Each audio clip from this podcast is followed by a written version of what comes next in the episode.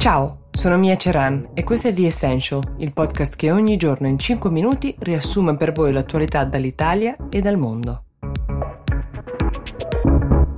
C'è un vaccino, questa è la notizia e ora arriviamo con tutte le perplessità del caso, perché questo sta accadendo in Russia, perché ad annunciarlo è stato Vladimir Putin, che aveva già parlato della vaccinazione di massa per il popolo russo a ottobre, sollevando tantissime perplessità nella comunità scientifica in merito a se fossero stati effettuati tutti quanti i trial, tutte le fasi che sono richieste per poter utilizzare un vaccino.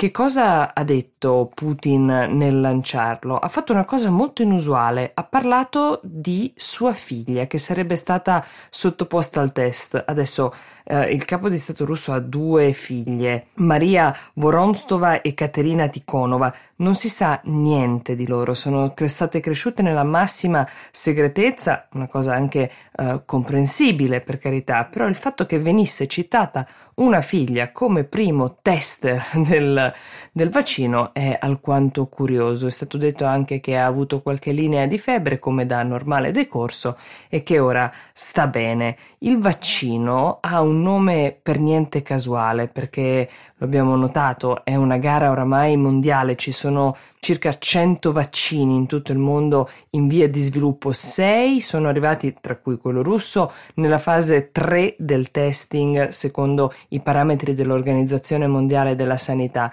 ma la Russia è arrivata prima e il vaccino lo ha voluto chiamare Sputnik V, con il nome del satellite che per primo venne lanciato in orbita nello spazio.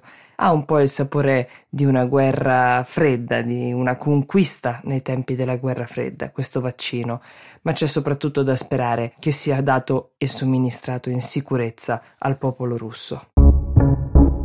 Sono giornate piuttosto impegnative per Vladimir Putin non solo sul fronte interno con uh, l'annuncio del vaccino, ma anche nelle sue trame internazionali. Lo saprete, lui è uno dei principali sostenitori, forse il principale sostenitore di Alexander Lukashenko che ha rivinto con dubbi metodi e dubbi conteggi anche le elezioni in Bielorussia domenica scorsa. Vi abbiamo parlato nella puntata di ieri della sua sfidante, eh, Svetlana Tikhanovskaya. Bene, eh, Svetlana è scappata, si è rifugiata in Lituania dove già aveva mandato i suoi due figli. Um, c'è stato un filmato su YouTube che è seguito uh, ad un fermo da lei subito nelle ore successive alle prime proteste. È stata fermata per sette ore lunedì al comitato elettorale. Lei era andata per chiedere spiegazioni e per uh, denunciare ovviamente i presunti brogli e uh, è stata trattenuta, è stata trattenuta per sette ore. C'è un primo video che gira nel quale lei dice pensavo di essere più forte, pensavo che il vostro sostegno mi avesse dato molta più forza, invece ho capito di essere ancora estremamente debole, i bambini sono la cosa più importante per me e quindi me ne vado a riparare in Lituania. E poi c'è un secondo video invece che è stato girato apparentemente mentre lei era in detenzione presso il comitato elettorale.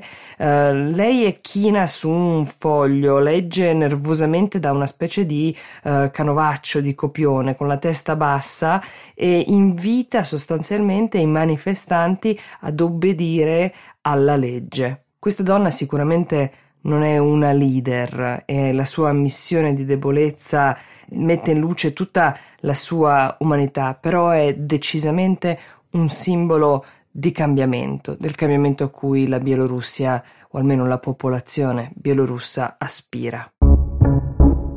Avrete notato che la copertura mediatica sul coronavirus ha creato anche delle piccole eccellenze in un certo senso. La Nuova Zelanda era tra queste abbiamo parlato uh, di Jacinta Arden, che è la um, Prime Minister neozelandese, e di questo paese che per oltre 100 giorni non ha avuto alcun caso di contagio. Bene, dopo 102 giorni eh, purtroppo ne sono arrivati ben 4, 4 casi di contagio in una stessa famiglia, una famiglia di 6 persone.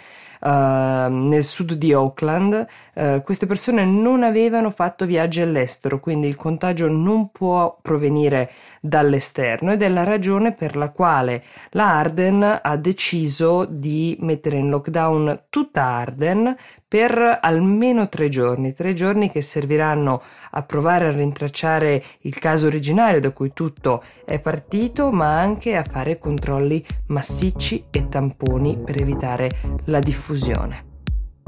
The Essential per oggi si ferma qui, vi diamo appuntamento a domani. Buona giornata!